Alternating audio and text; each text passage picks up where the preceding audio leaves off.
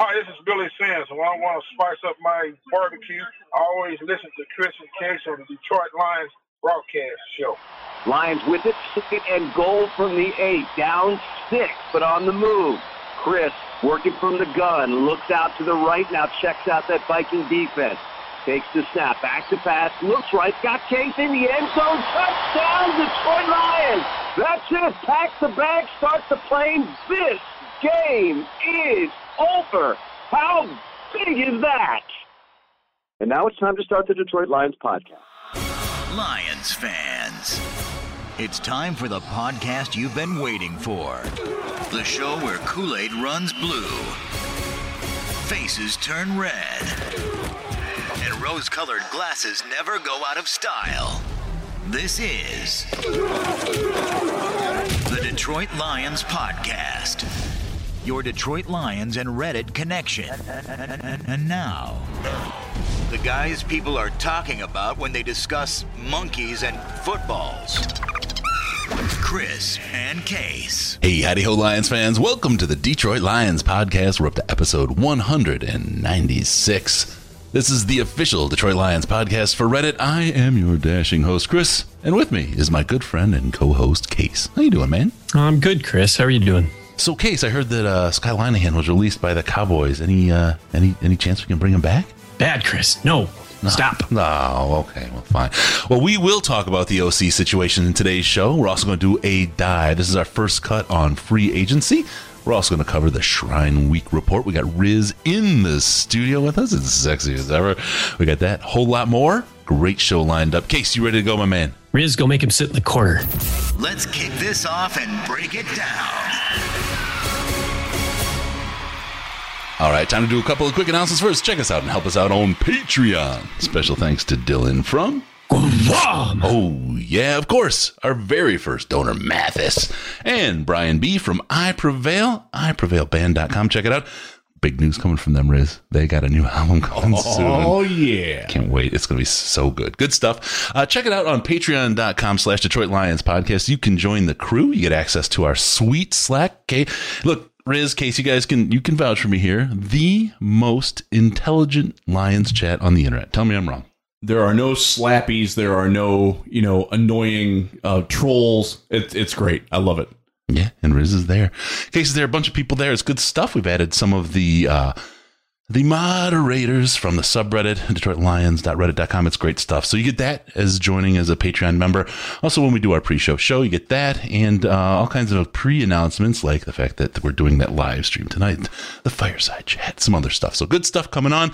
Join the Patreon crew, patreon.com/Detroit Lions Podcast. As little as $1 a month helps the show, helps keep us doing all this great stuff we're doing, and get to access to that cool stuff.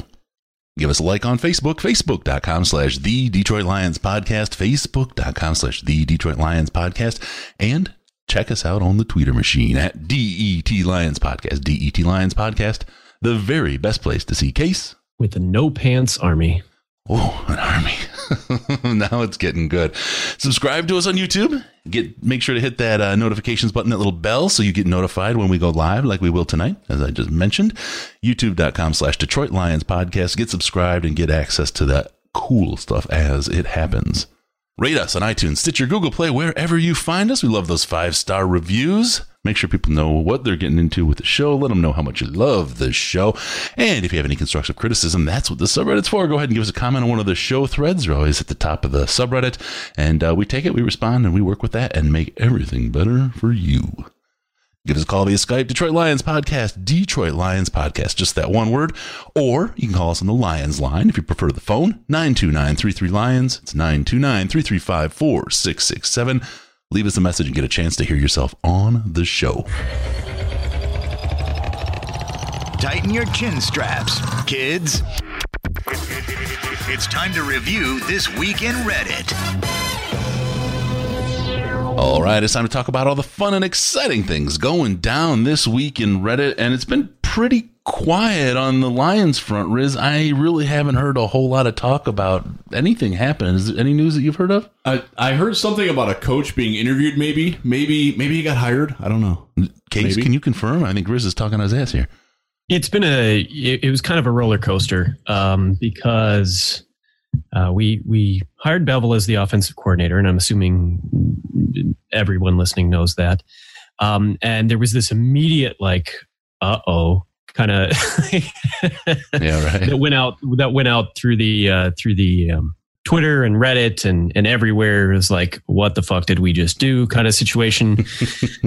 Then, you know, as often is the case, people kind of calmed down a little bit and started looking at it a little bit more. And this, it looks a lot better, or at least not as, you know, catastrophic as some people, their initial emotional reaction to it seemed to be. There's a lot to like here. Yeah, for sure. You know, that's the sound of Riz being in the studio today. I'm sitting here looking at me, giving me those beautiful goo-goo eyes. Hey there. We were talking about just this topic as we were getting ready to set up and get ready to go here. It was interesting because it felt like people, like the reports came hot and heavy when the announcement was made, but it was like, hey, we hired a coach. Yeah. And then it was like, yeah, we hired a coach. And then it was like, hey, you know, I read some stuff about this coach. And then finally we started getting some reporting about the coach. It was like it caught the press flat-footed. And Riz, tell the story about this. This was really interesting to see how that kind of supports just that. Yeah, so I had gotten a text the night before, whatever night that was. I think it was that Tuesday going into Wednesday that this happened? Yeah. I think so. I got a text that night right before I passed out that said, be ready for something tomorrow. And then I got another text at like 5:30 the next morning. That said they're interviewing somebody today and they're planning on hiring who they interview. And the person who told me that, I responded, who is it? And he's like, I don't know. And I believe him. He knew that somebody was coming in and that they were, you know, very high on it. But he legitimately did not know who was going to Allen Park that day to get hired. That's crazy. I mean, they're really doing a good job of this, like James Bond, keep everything quiet until the last possible second thing. So, yeah. And, you know, we're going to talk a little bit about that specifically on the fireside chat tonight, some of the draft strategy and some of the things that Riz has heard from staff, some of the interaction. Maybe we'll touch on that a little bit here too, as well in this show, but it's an interesting change in philosophy. They used to be, especially in the Schwartz years, more so than the Caldwell years, but they were always very transparent about who they were scouting, who they were interested in. It was very easy to pick who they were going to select in a mock draft. Unless you were Mel Kiper obsessed with D. Milner, it was pretty easy most years. This year is going to be tough. I have some pretty good ideas on what they are looking at now, but keep in mind the coaches haven't scouted a single player yet, and that always changes things. Yeah, absolutely. So we did get a name. What was his name? I don't think we've mentioned it yet. It's Darrell Bevell. Never heard of him. If you want to look at a little bit of history here, he was the offensive coordinator with the Vikings from 2006 to 2010. They improved every season he was there up until the last season, which was the year that Brett Favre completely fell apart physically. So, you know, that was a good, you know, a good feather in his hat that they progressed as they did over that time. Then he went over to Seattle and basically a very similar thing happened where the things improved. And he had I think 3 seasons where they were top 10 in points per drive, which is, to me, that's the most important offensive statistic when all is said and done, is points per drive, because that just shows the efficiency as opposed to the ultimate total scores. If you're scoring on every drive, it's better than having 1,000,000 drives and scoring on half of them, just because you give the other team that many more opportunities to score. So, I mean, that points per drive is what I like. And he did very well in those statistics while in Seattle for most of the time he was there. Both teams, when he took over, were in kind of rough positions, so that he was able to take both teams up into better situation. That's good. His last season or two in Seattle weren't necessarily incredible. If you talk to Seattle fans, they'll tell you that they had maybe one of the worst offensive lines that's ever existed during that time, and you can decide, you know, how much to place that on him and how much not to, but obviously they weren't putting a lot of capital into that offensive line while he was there either.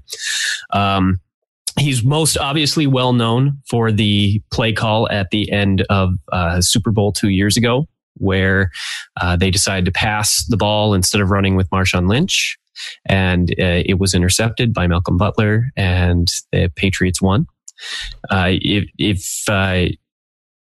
As Patricia has specifically said, they didn't really give them the option to run. They had completely stacked the box, and most the play call itself was not necessarily a terrible play call. The execution was bad, and once again, you know, exactly how much blame you decide to place on a guy for that is up to you. Where's the bullshit? But it's certainly like, you know, you get a scapegoat kind of guy for a situation like that, and he was the scapegoat for that. It's interesting because. You can tell me if I'm wrong here, but my understanding is that was a Pete Carroll call, not a Bevell call. And Dave Burkett, to his credit, interviewed Tavares Jackson, who was the backup quarterback for the Seahawks in that game, and he did, in fact, confirm that Pete Carroll called the play. It wasn't Darrell Bevell. And by the way, I like to point out the fact everybody gets hung up on the fact that he called the pass. Right. They were about to win a Super Bowl. A Super Bowl, yeah. That'd be interesting. With an offensive line that sucked. Well, and that's another piece about him that people tend to seem to not want to talk about. And the fact that you had Tom Cable, right, who we mentioned just a moment ago, who's a superstar in the NFL. He was not just the O-line guy. He was the run game coordinator. I gotta pull up. Bevell was the passing game coordinator. So the people right now that came in right off of Bevell and said, "Oh my God, this is it. We were right. It's a run first, run heavy, only going to be run. It's like a Big Ten football." I mean, that's basically what they're saying, right? Like, no, you might want to rethink that. And I also think the other narrative that he's got to modernize is the guy did not spend the year off with his toes in the sand, drinking Mai Tais and Rum Runners. That's us tonight, Riz. Yeah. And not thinking about football. He was coming back to the game. He knew he was coming back to the game. Riz and I were talking. He reminded me he's only 48 years old. The guy's a young fella. He was definitely coming back. You know, he was studying, he was thinking, and he was evolving how he approaches the game. And if not, I'm happy to be wrong, but I don't know anybody that would freeze themselves in time like that and expect to work in the NFL. No, I think one of the most important things, sorry, I'll get this out quick, is just that if you look at his history, it's not like he's run one specific style of offense is in. It isn't all run heavy. It isn't all pass heavy. He's adapted to his situations. And I think that the versatility that he's got in that area. Now, he is a West Coast offense style guy, but the versatility he's got in that fits the philosophy of the head coaching staff. So it does. And that is something that Patricia mentioned last year, was that he liked the ball control, but taking shots. And that's exactly what Darrell Bevell did for the most part in Seattle, most of his career there.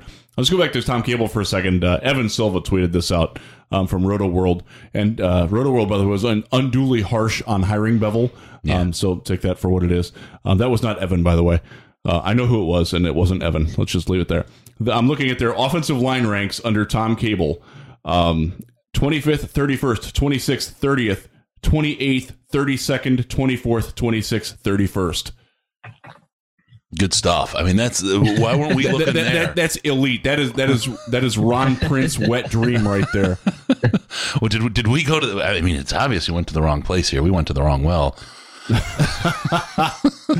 So, and a coach said this to me. A coach, right after it happened, we had West practice that day, and I went in and I knew that there was a coach there who had coached with and worked under Bevell, and I asked him about what he thought. And one of the things that he told me was this will be the best offensive line he's had. Now, he didn't go back into the Minnesota era. Right. He's probably not old enough to do that, but he was mentioned talking specifically to Seattle. Their offensive lines were really, really bad, right, and they got worse the longer he was there. Which, once again, they really just didn't give him anybody to work with talent-wise. Either they spent very little money on the offensive line, and they've spent very few draft picks on the offensive line. Yeah, and the ones that they did didn't work. Their starting guard for the most of the time was J.R. Sweezy, who was a defensive tackle in college. Yeah, I mean, and they tried a couple other guys. They tried a guy from Buffalo a couple of years ago who was a defensive tackle. They tried to turn him into a center with a 6-round. It didn't work because Cable can't coach. Part of their O-line strategy is to have a highly mobile quarterback, right? I mean, that's exactly part of the game. And the other thing is that they always thrive with running backs who instantly attack north-south, No East and West crap. Get the ball, run forward. That's Marshawn Lynch. That's Chris Carson. That's Christian Michael, the 3 days a week that he's healthy. That's all those guys. Procise when he's healthy. Having healthy running backs has been a problem for them too. That also factors in though. They had, I think it was 2017. They had like 8 guys that got at least 20 carries. So that he's free to move around. So for those of you who love Zach Zenner, hi Case, there's going to be a role for him. I love Zach Zenner.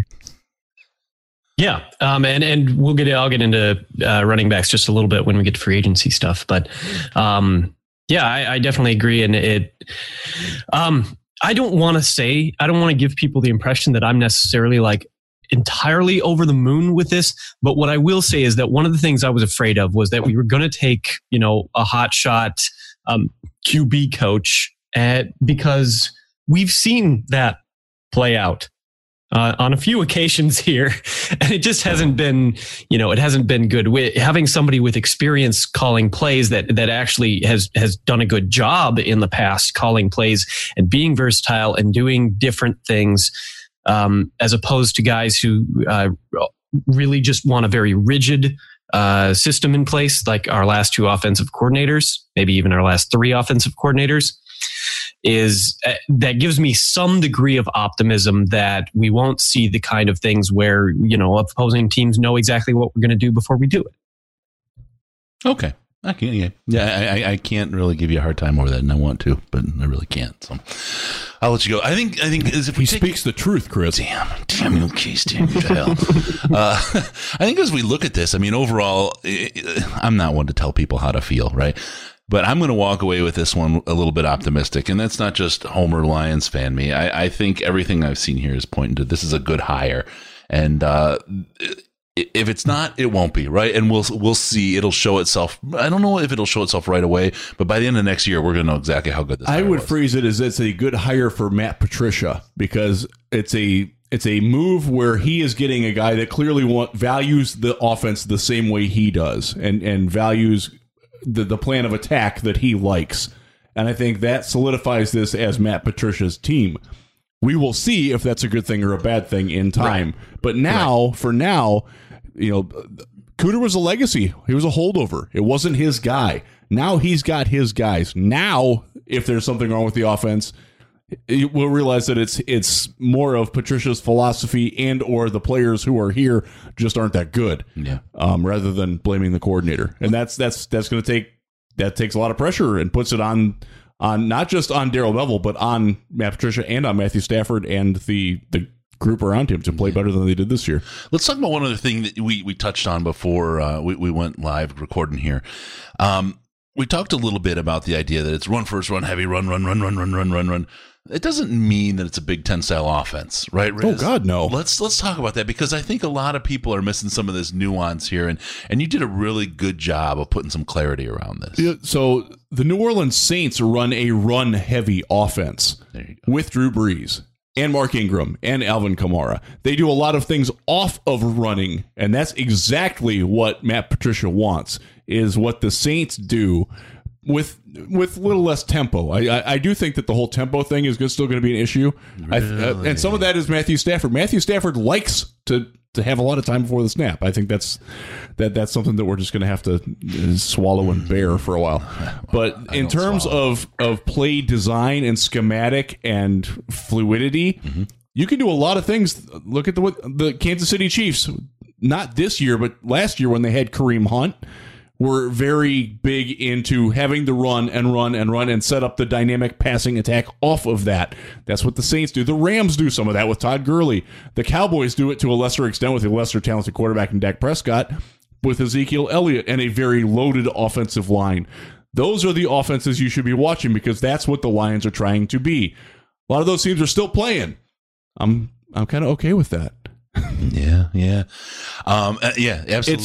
It's not the Tennessee Titans where Marcus Mariota hands the ball to Derrick Henry and essentially falls down. And you can say hand it to LeGarrette Blount. I know you like to switch things up, but you can just say that. It's not that. You gave me a Blunt reference and my face immediately just dropped. It did. It took a lot of life out of you. I apologize for that. The smile has left your eyes. Let me ask you guys another question, because this came up in the chat. And okay, so there's you know where I'm going.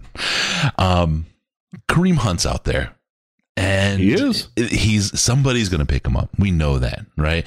And I originally made the point. There's no way. I mean, so I'll go all the way to the back to where I started the point. You know, if you kind of look to a little bit, you know, Quinn cut his teeth with the Patriots. The Patriots will pick up a guy like a Josh Gordon or a Randy Moss, who are character issue guys, and they will force them to live within the structure that they have and be good boys or be gone, right? That's it. I wouldn't put that same kind of thinking away or outside of the realm of what Bob Quinn would do. Now, there's a little bit of more of maybe a cage around him in Martha, right? And the way the organization wants to run. And I would say I look at that. I don't want to say choir boys, right? Because that gives a wrong impression. But there's a lot of good guys, high character players on the Lions right now. It would be like a Belichick thing to do, to pick up a Kareem Hunt with a team like this and put the focus on his behavior and redemption. And then I said, and then of course the Lions also kicked up off their big social justice thing this week. That and Martha, there's no freaking way. Now let me, because I'm a contrarian sometimes, let me flip that, okay? And then you guys tell me what your thinking is and how crazy I am on either side. What if you made him the face, his redemption arc, the face of this social justice thing? Because social justice is about change. It's about changing the way people treat each other, they act towards one another, and changing maybe some of the priorities in the world today. You take a guy who has to go through that change and who could show it and invest it in the community, right? Talk about a story. You talk about a redemption arc. You talk about a way to take something that would be perceived as a big negative, but by hiring him, pair it with that and make it something really, really special and something that goes with that message. Okay, tear me apart. I completely agree. You know, and we've talked about it in the past. You know, I very much believe in people getting opportunities to become better people. You have to show that you've become a better person, but giving somebody an opportunity to prove that they can be a better person doesn't make you a bad person. It's a real risk putting Kareem Hunt as the face of your social justice program, though, isn't it? It is, and some of it is he's still not cleared to play in the NFL. Right. That's an important footnote. Nobody can sign him right now. Nobody can sign him till the end of this league year, which is March 14th. So put that out of your head for a little while. That's after the combine, so they'll have an idea then, because that's everybody's there, including the commissioner. I like Kareem Hunt. I've met him personally. I actually interviewed him in the pre-draft. I know his agent fairly well. I think he's a good human being who had a really bad run of it. There was more than one. Yeah. And that's I think what the big holdup is. If it was just the one that we all saw at the hotel in Cleveland, I think we would probably be over it now. There are more. The NFL is aware there's more. I'm not sure that they've seen it. I haven't seen them, but they. And Hunt even alluded to it in his ESPN interview thing that he did with Lisa Salters, which was really good, by the way, was that this wasn't a one-time thing. And that's a little what's worrisome, you know. That but I mean, that he was, you know, actually willing to say that out loud is right. And that and to go to the Patriots for a second, they've done this with guys before. They picked up Josh Gordon this year, obviously not a criminal, but a massive drug addict, and it worked for 10 weeks, and then the bottom fell out, and he was gone. And that's the sort of zero tolerance that you need to have with Kareem Hunt too. If he gives a side eye to a parking attendant, you know, your ass is gone. Yeah, well, no, you're right, and you know, if he tells Mike Rustin to stop slouching. Out of here. Yeah, that's my job. But I tell you, the thing is, and you're exactly right, it's about, you know, getting out when they have that failure, and the Patriots have been really good about doing that with players like Gordon and so on.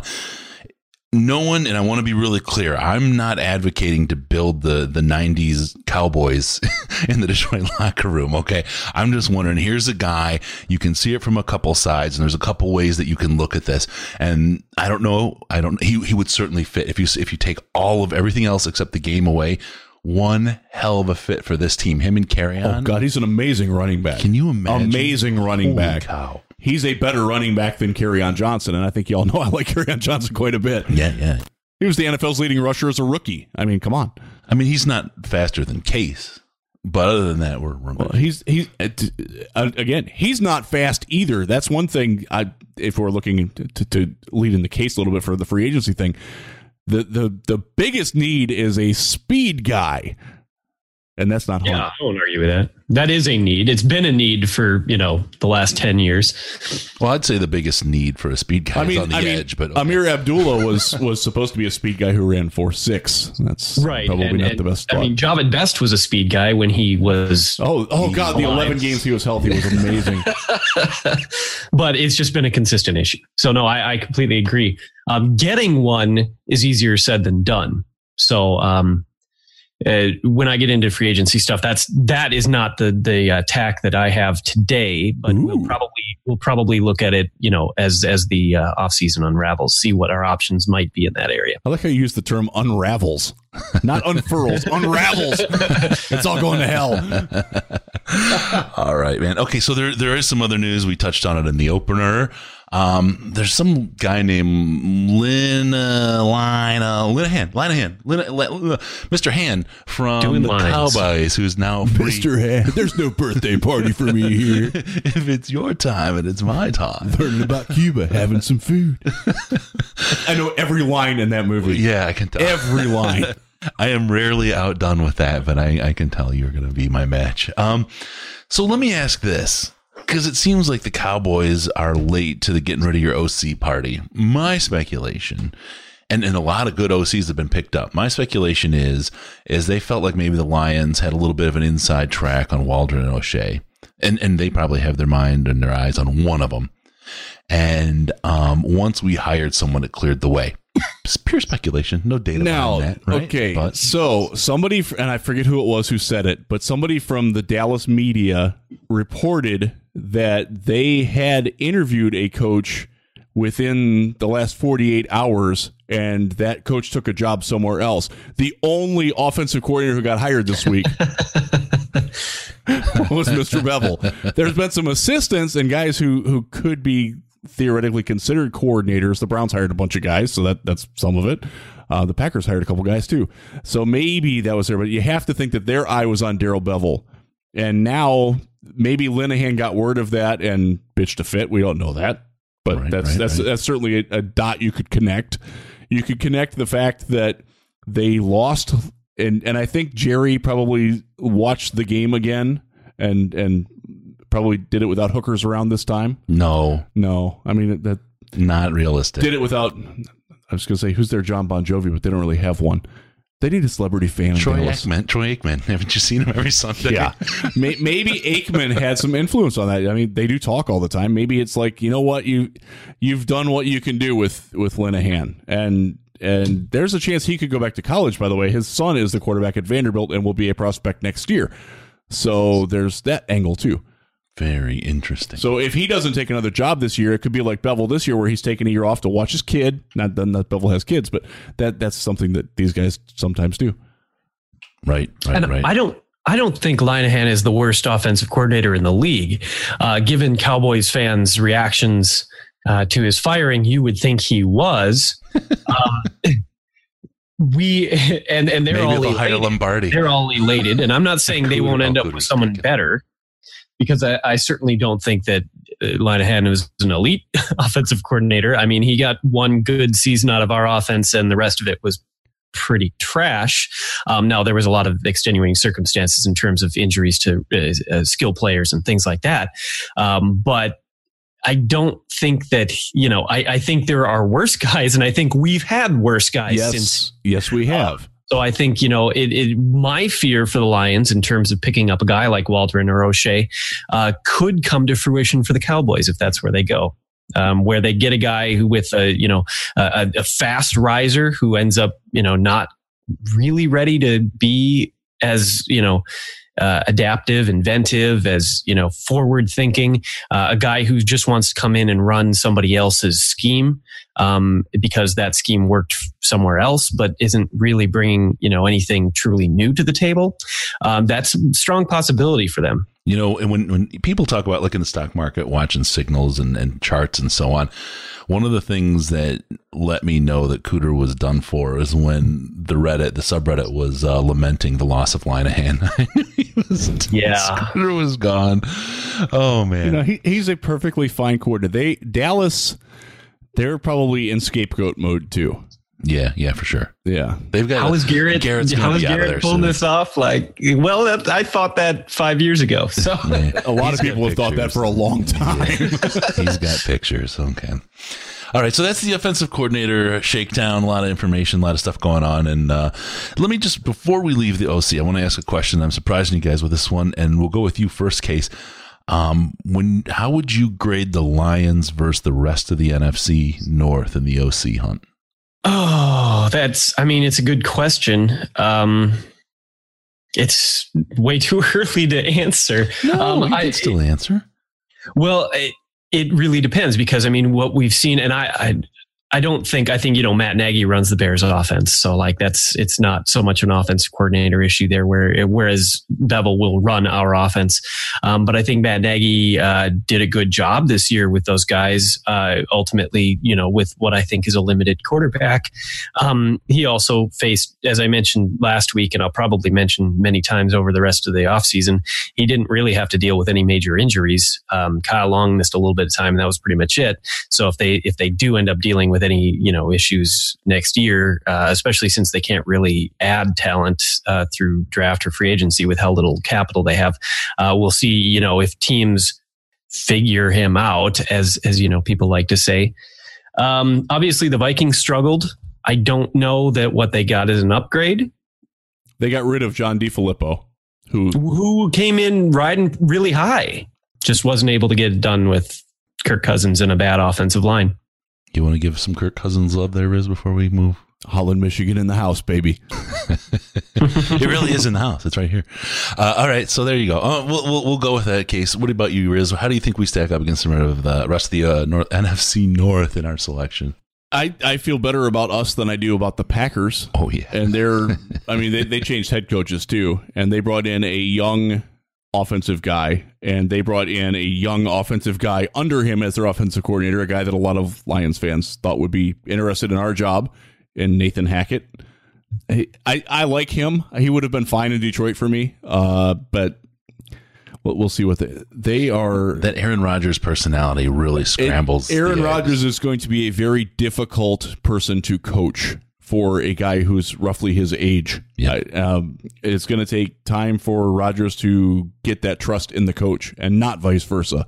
And they're smart if they're building around Aaron Rodgers and making him be the face of the franchise. But at the same time, he's, 35, 36 years old? I was going to say, wouldn't it be smart to start building around your staff? I think they're in a case where they could fall precipitously quickly and for a long extended period. Yes, because they have some talent. I think myself included have poo-pooed some of their levels of talent, but they do not have it in the places that are important other than Rodgers and Devontae Adams. And I can tell you where it's important. Oh my God, it is Sir Mix-a-Lot booty thick. Those are the important places, right? Oh, yeah. That guy's brilliant. Should have him on more. All right, we'll move on here really quick. Got to talk about our friends at Fanatics. You get all your Lion stuff. You're repping yourself. Riz really bummed me out because we're doing the Senior Bowl thing here next week together. Got the Shrine game. Oddly, Case, you're going to love this. So I have to make a really difficult choice here at the Shrine game. I found out today I wound up with press passes. So do I go sit in the press box or do I sit in the NFL suite? I mean, it's a difficult. And they're literally right next to each other. Case just hates me now. I just be bouncing back and forth, getting a drink like at each place. So everybody thought I only had half as many drinks as I actually had. No. So let me give you the press box food at Tropicana consists of hot dogs that have probably been there since the Rays' last home game. Yeah. And cookies that were probably baked before that. And a broken soda machine last year. Yeah, so that was awesome. You are testing the enamel on your teeth, but it's for the kids, right? It's for the kids. So, that'll be good. We're doing the Shrine game and all that. But Riz informed me that I can't wear my team gear, and damn it, that's all I own. That's correct. Team gear. When you go to the Shrine Game or Senior Bowl practices, don't wear team gear. That's like a faux pas, unless you're being fanboy and you don't sit with you go sit in the stands with the fans because it's in a football stadium. It's in Ladd People Stadium, which seats 60,000 people, I think. And one side is like cordoned off, the side that the press box is on, for NFL staff, and even credentialed media, which I've been forever, can't get into there. Y'all see me getting there? You can get your ways in there, but I prefer to watch from the end zone. That's just me. I like all 22. That's what I like to do. Sure. I sit in the west end zone. Where the sun can shine on my face, which is lovely. Unless you're being fan man, and I'll go Brandon from Missouri. We all know him. Oh, yeah, the commish on Twitter. I've met him several times on there. He and a group of people, the SiriusXM heads, they all get down there and they all wear their fan gear all the time. And that's cool. It's great.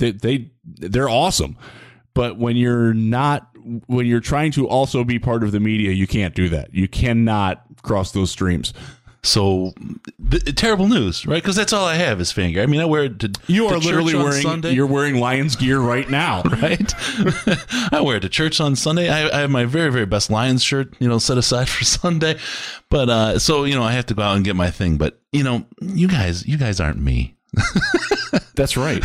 So you get the opportunity to head over to DetroitLionsPodcast.com. Click on that Fanatics link and get all Lions stuff. Get your shirts, get your hoodies, your sweatshirts, get your Tigers jerseys, Red Wings jerseys. Got some Piston stuff going on. A lot of fun stuff going on in Detroit. Maybe no super championships right now, but there's a lot of hope for the future and a lot of good building going on. And rep your team. If it's a college team, you got a new OC over there in Michigan from Alabama. That's a good grab right there. You may see some. Let's see my Jim Harbaugh football back there. Oh, wow. I do see that. That's nice. Mom got that for me for Christmas. But all kinds of great stuff. Any kind of team you can think of. Head on over to DetroitLionsPodcast.com. Click on that Fanatics link, and they'll say, hey, wow, the Riz and Case and Chris, they said this year, we're going to give them a kickback. Great way to support the show by doing something you were going to do anyway. And god darn, you're going to look good doing it. So there you go. All right. Also got a quick shout out to John. Goes by Kobayashi, which is a killer name, on Twitter. He's got a new baby on the way. He was chatting me up last week during the playoffs. Good guy. Nice. Also want to say hey to Nick, one of our Patreon guys. He's a really cool cat. We were also had some really good Lions chat going on a side channel on the Slack. So there you go. Whoa. Yeah, there's side channels in the Slack. Yeah, oh wow. Yeah. You want one access to Case? You want to get it's not just Tinder. You can use the Slack to do that. So join the Patreon crew. All right, let's do Case is really this is one of his specialties, right? The off season is when Case cheers the loudest and has the most fun with the NFL. And he's done a lot of work for us this week in getting ready for our first cut in free agency. Case, we're ready for you, buddy. You want to go ahead and start off, or I got you here. And actually, yeah, four. Those were the three. Unless I'm, and then we also. That's a strong report. Thank you, Case, for your feedback. Yeah. That's brilliant. Yeah, that was a high point. He was. I always have to say when we play that he was talking about how making himself and speaking clearly when he did that. We'll see what we can do here. We'll see if I can repeat that. But right. So obviously it's early. One of the big problems with trying to look at free agency this early on is that a lot of teams are going to be making cuts, and sometimes very good players will get cut just because of cap situations. So you can look at all the free agents are going to be available, or, well, I shouldn't even say that because a lot of guys will also get re-signed. You can look at that, but the landscape is going to change quite a bit. I just want to throw a shout out to Justin Rodgers because he put out an article on the Detroit News about our situation and which players he thinks are likely on our team to get cut. And it's a good article. I would recommend checking it out. I think I agree pretty much straight down the line with him on everything. I would say, I should say friend of the podcast, Justin Rodgers. I'm trying, man. Call him, Justin. Me. Just call him. Take me back, baby. He's on Tinder, too. You can find him. Maybe Grindr. I don't know. He's got us cutting Glover Quinn, which totally makes sense. As much as we all love Glover Quinn, it saves us about $6 million, a little bit more than $6 million in cap. He might retire anyway, so it could be moot. TJ Lang, and I know that Jeff, you've spoken a little bit about this. It would be shocking if he got paid the $11.5 million that he would be owed this year. Shocked. Whether or not, I think we sign him, but just for he said he'll come back for less, right? And I think we probably draft someone and do kind of a swamp out, kind of almost like you do with defensive guys, a rotational piece. I know that they need to get to know each other and work as a group, but one thing we've seen is it is a rotational group, just the way guys get hurt. And he's also started making a pretty decent coach. He was still on the sideline while he was injured, helping coach guys this year. I saw that at the games that I was at. The other thing is, I got to say, just really quick, after the Bevell hire and Burkett put something, then could have been construed kind of negatively. TJ was all over that right away, and I got to tell you, I love TJ's got a great personality, right? He's a funny guy, he's a cool guy, he's obviously a hell of a team player, but he calls it real when he sees it, and that's good. That's a good quality to have too. Right, and I completely agree. If they bring him back, though, it won't be on the contract he's currently on. No way. I feel strongly about that. We won't cut Damon Harrison. How can you cut a player who, came in and had such a major impact on the defense in such a big way? He's owed $7 million. Cutting him would get $7 million. There would be no dead cap, but he's worth the $7 million. So there's almost no chance they cut him. Riddick is a tough call. They'd save about $3.5 million for cutting him. I'm not sure he's worth that $3.5 million at this point in his career. He's not as shifty as he used to be.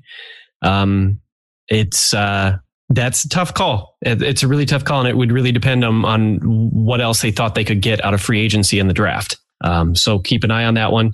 Nevin Lawson's another one where I suspect his $5.9 million for next year is too high for them. They would save about $4 million from cutting him. And with lots of veteran cornerbacks, not long-term solutions, but lots of veteran cornerbacks hitting free agency, and lots more probably to come as guys get cut for various cap reasons. I would not be in the least bit shocked if they decided to move on from Lawson and brought in one or two veteran guys. And by veteran, I mean 30-plus-year-old guys, which definitely isn't like a long-term solution. But obviously, if you remember Rasheen Mathis, it worked out there. It's worked out with a lot of these other guys who might get cut where they are. They just can't afford to, be kept on at their ever-increasing salaries. So they'll, get cut and start again on a lower end type of thing. Can we just look at that cornerback position? I'd love to get. It's pretty common knowledge. There's not a lot out there at the cornerback position in free agency. There's a lot of talk about us and our desperate need for a cornerback too. I saw some people talking about maybe Denard might get freed up. I haven't seen if anything happened with him. He's one that maybe would fit or at least be an upgrade. Is this something that we'd look at in the first round of the draft if we didn't get a free agent?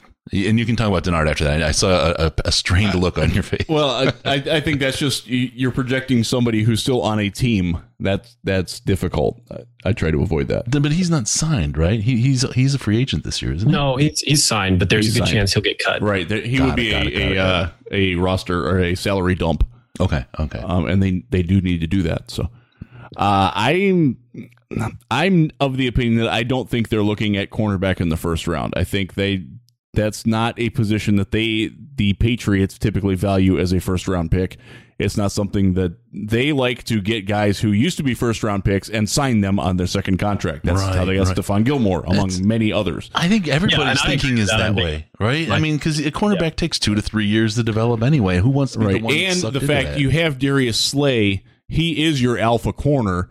If you bring another guy in, then you might run the risk of having two that can work. It can also be a massive disaster if Darius Slay feels threatened by it. And I wouldn't know if Darius would be or not. But some guys can handle that. Some guys really don't want that competition. And I don't know if Slay is that way. And he has earned the right to have that right of refusal. Yeah, I won't argue with that. So anyway, it'll be what I suspect will happen this year is a stopgap situation at the cornerback 2 position, and then hopefully it'll look a little brighter. So a lot next like year. The last 3 years. This will be more of a change. I mean, I would think we bring in somebody with a bigger name than Hayden was when we brought Hayden in, but it'll be somebody older. And like I say, those guys you're not looking at those guys long term, but they do have the skills to, make some important plays happen. You're just not, you don't want to rely on them too heavily. And that's just, it is the state that we have right now. I also think that on that topic of drafting one in the first round, I think that Greedy Williams is likely to be this year's Darius Geis in terms of that we are all absolutely sick of talking about him by the time the draft rolls around. So there's that. And I told everybody last year that Geis was not a serious competitor, and I don't know that about Greedy Williams yet, but I would suspect that's probably going to happen again. Yeah. I have my suspicions there. I'll give you a free agent name to watch. Kareem Jackson. He's going to be 29 or 30 years old, former first-round pick of the Houston Texans. He has converted to safety and back twice.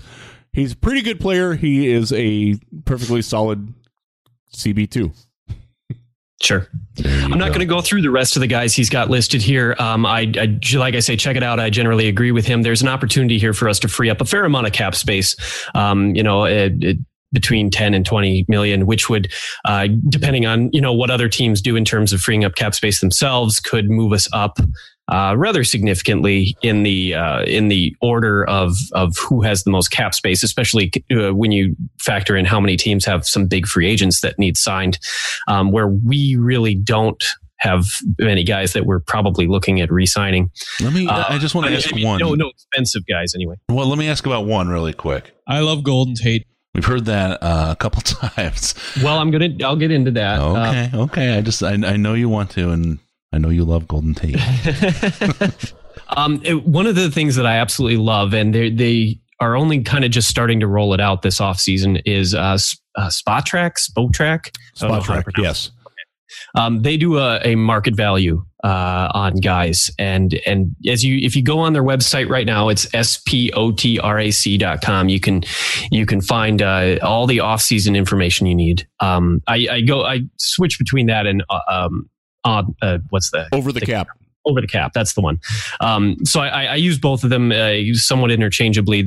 One of them is better at some things, the other is better at other things, etc. But what Spotrac does is give you a market value that gives you an estimate on what an average contract for guys will be. And two of the guys that they have up there already are Golden Tate and is it Adam Humphries? Yes, from Tampa Bay. Okay. And those are both guys who... I would love to see with the Lions. Obviously, Golden Tate's one of my very favorite players ever. I'd love to see him back. Given his age and that he will probably cost about the same amount of money, and trying to project those, market values isn't an exact science, because obviously there's tons of fluctuation in terms of rising and falling stocks and exact language in contracts and that kind of thing that can really throw things off, especially if a guy just decides he really wants to go to a place like the fit's good or he likes the quarterback or whatever. So it does get pretty difficult to predict. But at least it gives you a basis, and they have both. They're both sitting right around 10 million per year on their average. And Adam Humphries is 26, and Golden Tate is 30. And I'll tell you, one of those things sounds like a very good long-term solution. One of them sounds like a good short-term solution. Yeah, sorry, I always say the dumb thing, right? I failed all the standardized tests. I would love to see them go after Adam Humphries as one of their big signings. He's going to get some money. $10 million is not a cheap contract, but he's been productive, and I think he's got a bright future. And he definitely fills a role that we are desperately needing to fill. There's also, there's other wide receiver options, both in the draft and free agency. He's kind of my prize right now in terms of filling out the wide receiving group. Interesting. Case has a favorite already. I haven't gotten that far yet. So will there be a love song? No, I like that. And so you and Justin are pretty well aligned on what you're thinking are the pickups and the places to look, huh?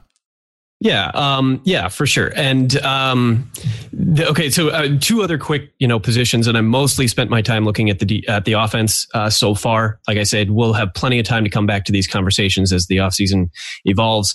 The running back, as you mentioned, Kareem Hunt's out there. I think there's going to be a lot of veteran running backs getting cut due to cap issues. So it would not surprise me in the least if we tried it again with a different veteran running back and attempted to make them, a stopgap number two, while drafting a mid to late round running back to hopefully, build up into that situation. If they did that, it would give them some flexibility. They wouldn't have to feel any pressure to truly go after a great running back in the draft. They could just get a high potential guy and work with him while Zenner, holds down the number three role sort of indefinitely.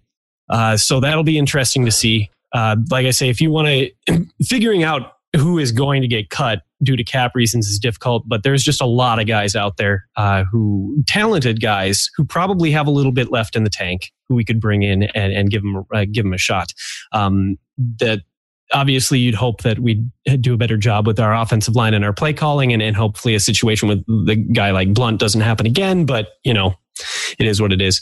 And then tight end is the last one, and tight end is not a good free agency class. It is supposedly, and I've looked at it and I'll be perfectly honest, I'm a little bit underwhelmed compared to the hype that I heard in terms of the draft, but Jeff might disagree with me there. But I think there are several older free agents or older tight ends who are likely to get cut by their team for cap reasons. And I think those might be the guys that, ultimately we end up looking for. There's one guy, and I'm just crossing my fingers, and boy, if he got cut, we'd have to go after him. I hope we're talking. I hit the cough button and quietly said something to Riz. I hope you're thinking the same thing as me. It's Kyle Rudolph. Oh!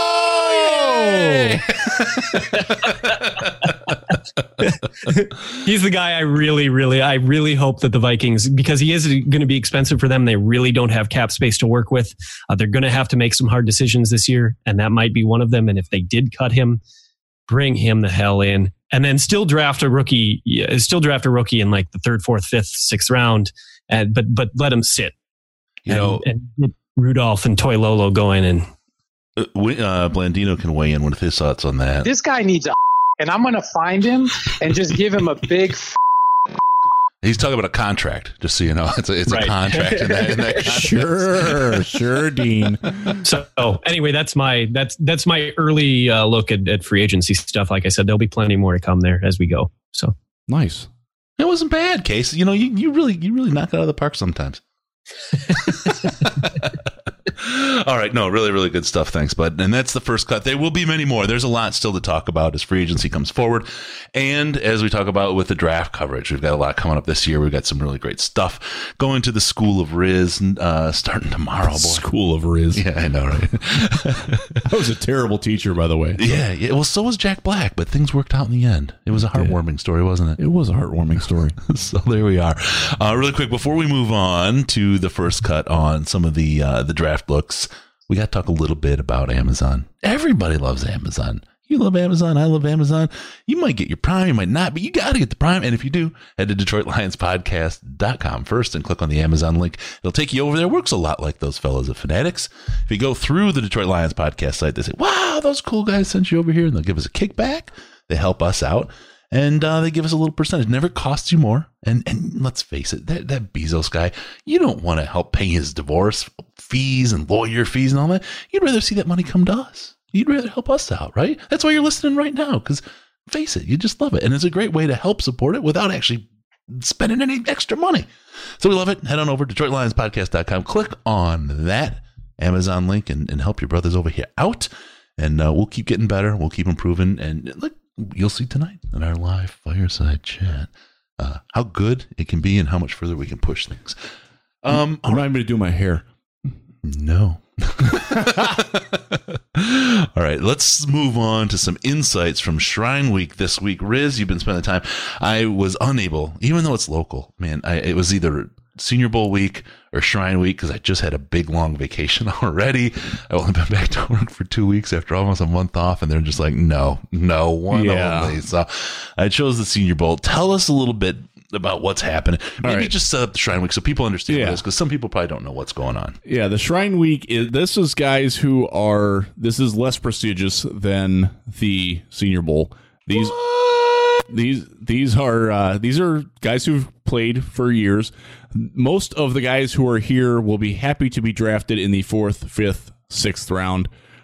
Just a ballpark is that probably, I'm going to say 40% of the guys here will be drafted, and the rest will be, well, most of the rest will be signed shortly thereafter. There are some guys here who have no future whatsoever, and it's pretty clear. XFL. There's the XFL. And the AAF, which is kicking off very soon, too. AAF! We gotta give a little love to the AAF. I know a couple guys who work in that league. They're doing a good job, so I'm happy for them. I'm interested to see what comes out of that. So this is...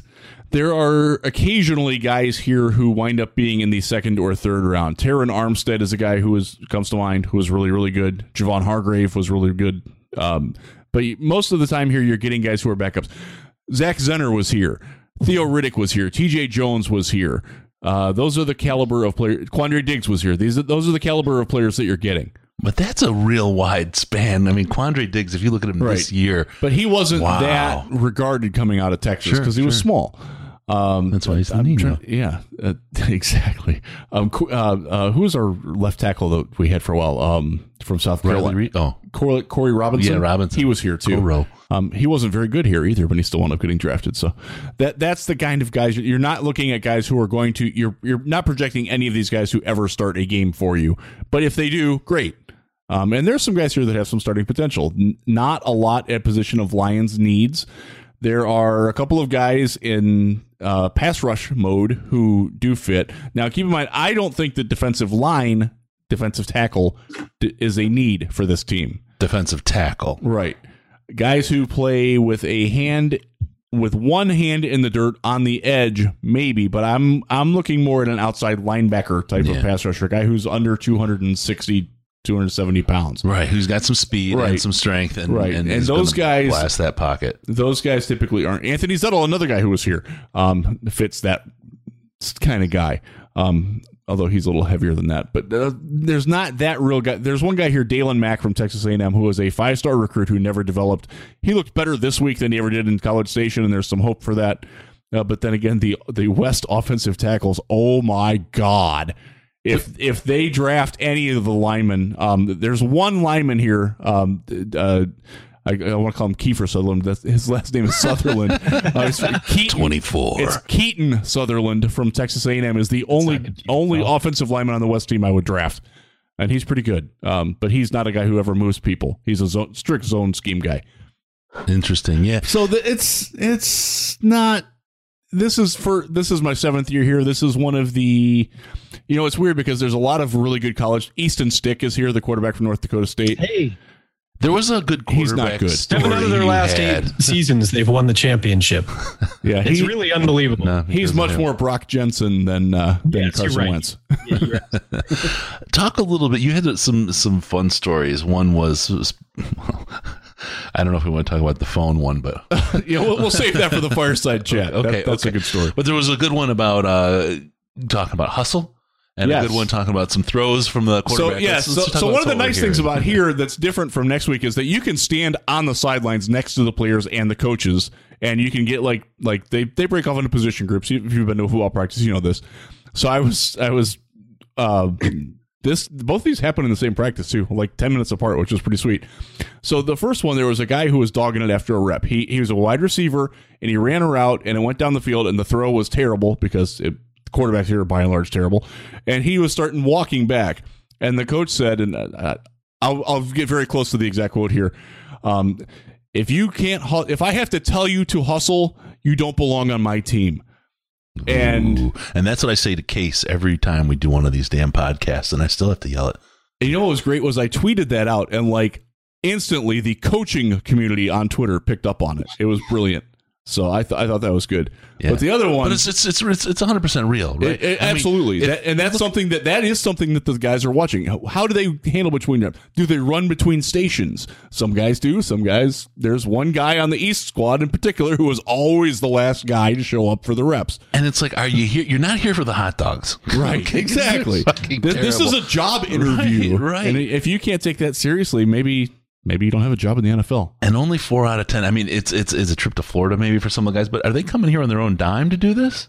They are here on their agent's dime. Okay. Although there were a couple of guys here who wound up switching agents this week. But agent poaching has begun as well. Oh, wow. That's always interesting. Fun stuff. I have a good story for the fireside chat on that, too. Okay. Not from this year, but from the past. Right. All right. Now let's talk about the quarterback. So the other quarterback, and this is David Blau from Purdue, who's here, who's actually one of the better quarterbacks here. That gives you an idea of the level of quarterback play here.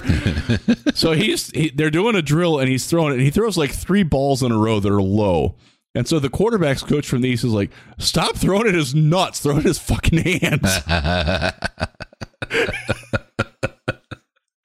It's a different kind of coaching this week than Super Bowl II, right? Yes. Yeah. Well, yeah, and this is an all-star coaching staff. Like I'm proud to say I met Aeneas Williams this week, Hall of Fame defensive back. Wow. He's coaching defensive backs for the East. I was standing next to him, I didn't realize it was him for a minute.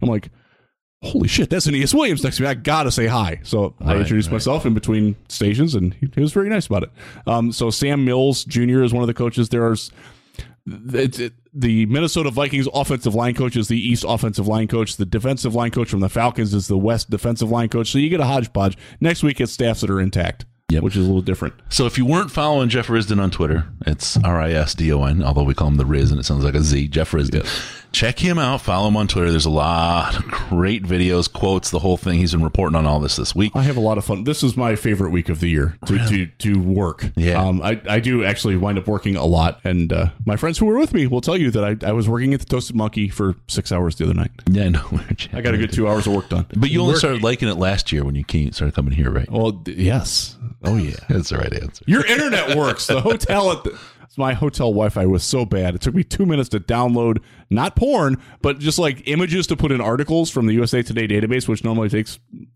a second. It was taking like 2 to 3 minutes. It was awful. Why is it that the guy that lost his virginity in a McDonald's bathroom is telling me he's not downloading porn, and I don't believe it? I had HBO in the room. Watched Ocean's 8 twice. I'll tell you, the SpectraVision in Vegas, that's always a winner, man. That's 100% guarantee. All right. So, yeah, good stuff on Shrine Week. Again, we're doing the Fireside Chat live on the YouTube channel tonight, so go ahead and go there. For those of you who want to watch the Shrine game, it is at 3 p.m. on NFL Network on Saturday. That's right. ESPN. And then the NFLPA Bowl goes after that. And there is a linebacker there that you need to know because the Lions have scouted him. It's the guy from Nevada, Reno. His name is Malik. I can't think of his last name. The Lions have some interest there. So if you're really bored and or lonely, you can watch the NFLPA game after that. It's from California, and pay attention to the linebacker from Nevada. And I'll be, what is it? Siciliano? How do you say his name? Andrew Siciliano. Siciliano is doing the play-by-play. I'll literally be, he's in the suite next to us, and he'll come over to eat and stuff. If I get too much to drink or things I just want to leave, you may hear, and I love Zach Zenner, come across that broadcast at some point. So he's like elfin in size. He can fit in my pocket. Well, yeah, but you're like you're like the Jolly Green Giant. Well, that's not true. Green, but all right, no, that's great. That's good stuff. Shrine Week, a lot of fun, a lot of good stuff and stuff to look at, and it's really interesting to see guys coming for a job interview when 4 out of 10 might make it somewhere for some small period of time. You're still talking about a lot of money. You know what I mean? More money than they'll make with that college degree. NFL minimum contract is what, $460 a year? Practice squad guys make minimum of $20,000 a week. More than they'll make in year one with any college degree, just about, right? A 4-year degree. So not a bad plan to go and get your career started, even if you're going into something else. So you should be hustling if you're there, boys. Come on, let's get that together. All right, from there, we're going to go on and just a quick touch ahead to what's going on next week for the Senior Bowl. We shall be there. It'll be the Riz. It will be me, and we've got Sandman coming. Sandman's coming. That made me so happy. So we will all be there. We all got our press creds. We're going to do some. We've got some really big plans. Some live streams, daily live streams coming from the sideline. Next week's podcast. That's will be Tuesday, Wednesday, and Thursday. There is no practice on Monday. We may do something Monday. We'll be indoors, though, because it's going to be like 45 degrees. And probably lit. But it could be, yes. So we'll do something there. And so it's going to be a video podcast next week that we'll do in addition to the live streams daily from the sidelines of the Senior Bowl. We could get Justin Rodgers to come on. He's down there. Yeah. I'm thinking of just setting it up in like a corner of a bar somewhere. We can do that. Yeah. So we'll do that. We'll sit down, hang out, have some drinks, have some fun. shoot the BS and do that kind of thing. And it's all going to be on YouTube, our YouTube channel. So youtube.com/Detroit Lions podcast. Again, make sure you get subscribed there and get a piece of that action. And this will, like I said, School of Riz, kicking off some of our draft coverage. We got free agency watch going with Case right now. He's starting to dig in on his draft stuff as well. We're going to have the best coverage yet, which will culminate in a giant eruption with the draft and our annual draft party. It's going to be good. And like we talked about, we got some really, really killer upgrade equipment that, you know, we talked about. You guys can help support us, help pay for all that stuff through the things we talk about normally, and help us do that. But it's going to even culminate further after the draft to the big party at training camp this year. And I can tell you, we've already got some amazing national level guests signed on. We'll leave it at that. So good stuff coming on. On those bombshells, are you guys ready to call it a week? It kind of stinks that we do have to end it, but we got to do another show, Riz. And we do want to blow our whole lot here. Rush this week, but we got some good stuff in there. Yeah. All right, thanks, guys, folks. Remember, this show needs your involvement. Use the comments and subreddit. Give us your feedback. That's what makes us the #1 Detroit Lions podcast. Also, don't forget about us on Patreon and all that expensive equipment we got to buy. Patreon.com/Detroit Lions podcast. Patreon.com/Detroit Lions podcast. Sign up for as little as $1 a month, and you get the Slack chat and all the other great stuff we do. Also, check us out on Facebook. Facebook.com/The Detroit Lions podcast. Facebook.com/The Detroit Lions podcast. And follow us on Twitter at DET Lions podcast. The very best place to see Case Sanzapanza. Oh, very good. Give us a call via Skype, Detroit Lions Podcast, all one word, Detroit Lions Podcast, or on the Lions line at 929-33-LIONS, 929-335-4667, and go to DetroitLionsPodcast.com. Subscribe to the podcast so we can come in your little box automatically.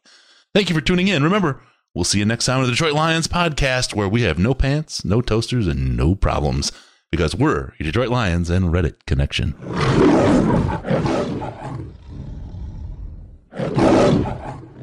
Final seconds winding down, and look at that. How big is that? Chris and Case out of time. Pack the bag, start the plane. This show is over. Hey, Dean Blandino here, and I can tell you unequivocally that call was 100% wrong. Oh, my God. It is Sir Mix-a-Lot booty thick.